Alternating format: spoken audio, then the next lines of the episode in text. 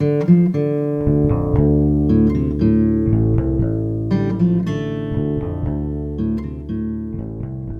the KZYX local news segment for Friday, December 3rd, we presented an excerpt of an interview with Robert Pinoli, the president of the Skunk Train. This extended version covers additional subjects about diesel trains, using the train for freight, the Pudding Creek parcel, his thoughts on the city's lawsuit, and on the Noyo Center. From Mendocino County Public Broadcasting, this is the KZYX News for Friday, December 3rd. I'm Michelle Blackwell. When the Georgia Pacific Mill in Fort Bragg closed in 2002, the property became a flashpoint for local politics. The city opened the popular Coastal Trail in 2015. Georgia Pacific sold off pieces of the land a few years ago, including 70 acres to the Mendocino Railway, locally known as the Skunk Train, popular tourist attraction in Fort Bragg and Willits. The fate of 272 acres remained unknown, partially due to pollution that needed to be cleaned up. According to Vice Mayor Hayes, the city has been in negotiation to purchase the land from GP since 2019. Railroads like the Skunk are regulated at the federal level as a utility and have some of the same rights as local governments, even though they are often private for profit companies. The Skunk filed an eminent domain claim against GP, and in November, GP sold the remaining 272 acres to the Skunk. On Friday, November 26th, we interviewed Vice Mayor Hayes about her concerns with this transaction in our byline segment. Today we are interviewing Robert Pinoli, the president of the Skunk Train, for their side of the story. Mr. Pinoli, thank you for being with us today. You were aware the city was negotiating to buy the property, correct? Hi, Michelle. Thanks, and uh, thanks for the opportunity to participate in this. By surprise, actually. We've been talking to Georgia Pacific since 2004 when Mendocino Railway acquired the Skunk Train. And we had regular meetings with the city manager, uh, then the mayor, and the vice mayor earlier this year. You may recall we purchased 15 acres at Cypress uh, and Main Street from Harvest Market. And prior to our purchase of the land, we spoke with the city manager and asked her what she thought. In that conversation, we spoke of how this could be the site of a new station and that we'd connect the northern part once we acquired the balance of Mill Site South. It really wasn't until May when we noticed a city council agenda that had some APNs listed in closed session a discussion. It was also about that time that the city abruptly ended our biweekly meeting. We re engaged with Georgia Pacific, and because they seemed to be somewhat unresponsive, so we filed an action of eminent domain against them. Understand that to file an ED, there's a process. It isn't ring the doorbell and drop the lawsuit on the door. There are many advance notices that go out, and and so that's that's sort of how we found out about the city negotiating uh, with GP. So, how much are you paying for the 272 acres? 1.23 million more than the city of Fort Bragg was willing to pay. Well, we don't actually know what they were negotiating, correct? We do because they, I believe, they made that pretty clear during the bond hearing that they had they were looking to basically get the property for little to nothing from Georgia Pacific, and they were going to set aside three and a half million dollars from the bond funds to deal with remediation. So our purchase price was 1.23 million. So what are your plans for the land? Our plans are to ensure that it's developed in a way that's responsible for the benefit of our community. It's that's it's that simple. Will you be pulling building permits and follow the local building codes? While federal law does not allow railroads to seek local building permits, our position has always been that permits are required for all aspects of projects that aren't railroad related.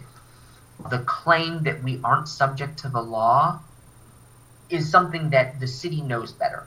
And so, with respect to a development that is outside of the railroad purview, absolutely, we will, without question, pull permits. basically any commercial or residential development, you would follow the same process that any other developer follows. Without question. There's been a lot of rumors. Are you planning on running trains right next to the public trail where people are going to just walk along the ocean? you know, with respect to the plan that we submitted for Millsite North, the plans uh, the city has already approved for the northern portion of the mill site include tracks near uh, the trail, but not next to the trail. And so any trains we run are unlikely to disrupt anybody using the trail. Are they going to be the diesel trains with the, you know, noise and the pollution that comes from that? We will probably be running a diesel train in some instances. Keep in mind that our diesel locomotives, we actually are in the process of doing conversions to our locomotives. And one of the things that we actually are seeking some grant funding for is to retire an older fleet of diesel locomotives and to purchase more modern tier 3 or tier 4 uh, diesel locomotives. But also keep in mind that our parent company, uh, Sierra Railroad Company, uh, really pioneered the way in using biodiesel in its uh, locomotives very early on. And so uh, that's something that we have uh, used um, early on with mixed results, and now it's much more consistent. Yeah, so diesel locomotives will be used. Um, and, you know, we right now, as, as a company, um, are working on the the conversion of a locomotive to hydrogen. So we'll see where that leads us. Some in the community fear you'll be using a portion of the land to haul and ship freight. Both coal and gravel have been mentioned. Are there plans to turn the mill site into a freight depot? If you look at our plan for Mill Site North, there is a portion of, of the land that we had dedicated for a, a transload facility where goods and services could be loaded or offloaded. And with respect to our in the acquisition of Millsite South, yes, there is freight proposed. With respect to coal, absolutely not. We have no association with the folks, um, whomever they are, some LLC that is out of state. Um, we have absolutely no association with that uh, coal entity. What kind of goods do you think would be transported on the skunk train? You asked about gravel, and I certainly don't want to ignore that. We, you know, there's an aggregates company already on the Mendocino coast, and they're bringing aggregates, rock, from inland over to the coast. One of the owners of that company wants to eliminate the amount of trucks he's sending over Highway 20 and even if he were to load rail cars in Willits and transport it to Fort Bragg, he feels that there's an efficiency for his operation to justify sending it by rail. Keep in mind that there's a four or more to one efficiency by putting it on rail how many additional trains would the people who like live along Pudding Creek or, or live on the Willits side seeing on those tracks each day? And I appreciate that follow up question. I will say that from the eastern end of our line right now, the amount of work style slash freight style trains that we're doing happening two to three days a week. We two years ago started working on a massive stream bed restoration project that was in conjunction with a lot of uh, state and federal agencies as well as nonprofits. And that stream bed restoration project was to improve fish habitat on the Noyo River and a tributary to the Noyo River. The amount of rock that we hauled in was huge. We spent probably 45 plus days hauling materials in and out that would otherwise have to come in by truck. You have a, corridor that the footprint is already there. And so you're running over that corridor. So will there be an increase in in traffic? There will probably be an increase in traffic. I'd be, you know, silly to say no. But will it be disruptive? I can't imagine so because it's not like it's going to be what it, in the industry we call a unit train, which is up to 100 cars or more in length. I should also point out that as to freight as a whole, we need more diverse businesses in our community, more than just tourism. We need more jobs, we need more housing, and we need more opportunities for people. We need to be more environmentally friendly as how we do these things. Keep in mind that a train can move a ton of goods over 400 miles on less than one gallon of fuel. Not even a Tesla is that environmentally friendly. And if we can help reduce traffic over Highway 20, that has a huge benefit to our community. Are you planning on building an amusement park at the mill site? uh, no. There's also a fear that you will not adequately clean up the dioxins that are in the ponds that GP left. Do you have a cleanup plan? Are you going to work with the state to ensure both public safety as well as institute requirements that would be needed to protect the ocean? Specifically, there is king tides and they overtake this berm, which could release dioxins into the Pacific. We've been working with the DTSC since we purchased the skunk train in 2004. We we worked with them cleaning up pollution we had no part in creating. And that was something that we inherited. So we will continue to do so as to the GP mill site. The claim that we won't is just another false claim. The Pudding Creek parcel is a bit confusing. Where is it exactly? Are you now the owner of the dam? Does this mean that you'll be needing to maintain that dam? We we do have the Pudding Creek parcel. The acquisition was approximately 70 acres. It does include the dam, a small leg of land to the west of the dam but east of Highway 1, and the balance runs back upstream between Pudding Creek Road and the railroad tracks, although there is a parcel of land to the south side of the railroad tracks, if you will, east of milepost 2 everything is on the east side of Highway 1. It doesn't in any way impact the beach or the trestle or the area that most people consider a recreation area for Pudding Creek. It does not. And what are you going to be doing with the Pudding Creek parcel, or what are you going to be doing with that dam? It's not in very good shape. If I recall, there was a failure a couple of years ago during a storm.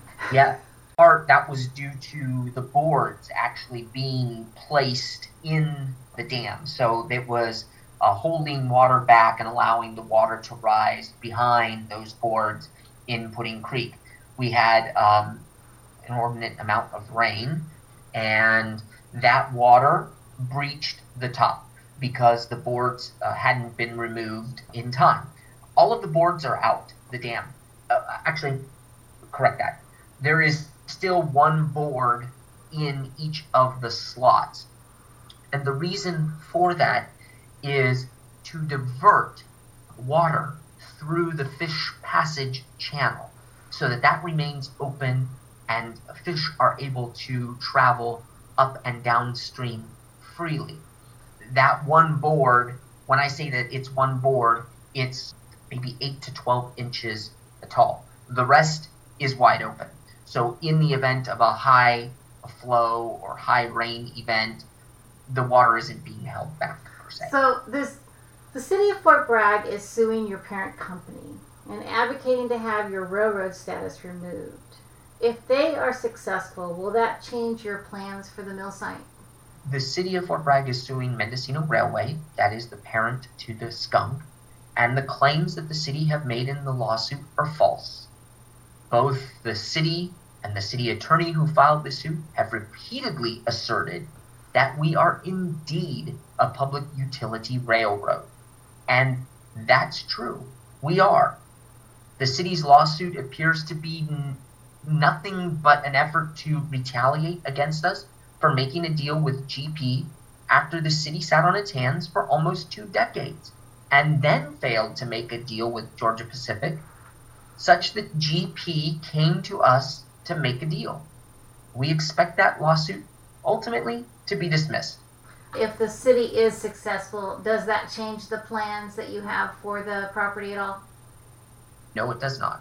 One of the plans that the city had was to work with the Noyo Center to do some additional, um, I guess, educational facilities out there. Is that something that the Skunk Train is thinking of doing as well? We'd be more than happy to talk to the Noyo Center. Um, I think they're a wonderful group of people. I think what they're doing is amazing. I think what they, I, I mean, I would love to see them expand and really just, just grow and flourish and educate people on climate change, rising sea levels, um, how to protect and how to regrow our kelp forest, how to, you know, how to have a sustainable fisheries. Just uh, there, there's so much untapped potential. So I would love to see uh, the Noyo Center grow and flourish. And if we can be a part of that, fantastic. For KZYX News, I'm Michelle Blackwell. For all our news with photos and more, visit kzyx.org. You can also subscribe to the KZYX News Podcast wherever you get your podcasts.